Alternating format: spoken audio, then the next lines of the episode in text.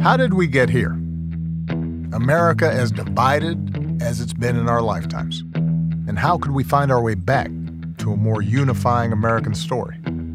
That was the topic of so many of my conversations last year with family, with friends, and one of those friends was Mr. Bruce Springsteen. The same issues that you struggle with have been issues I've struggled with. Well, the political comes from the personal. So we decided to set up a microphone and get into it.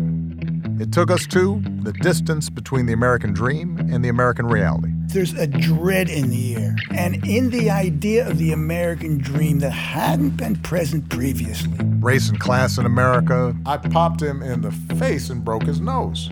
our difficult relationships with our fathers, My dad never really spoke to me through to the day he died, you know. He truly didn't know how.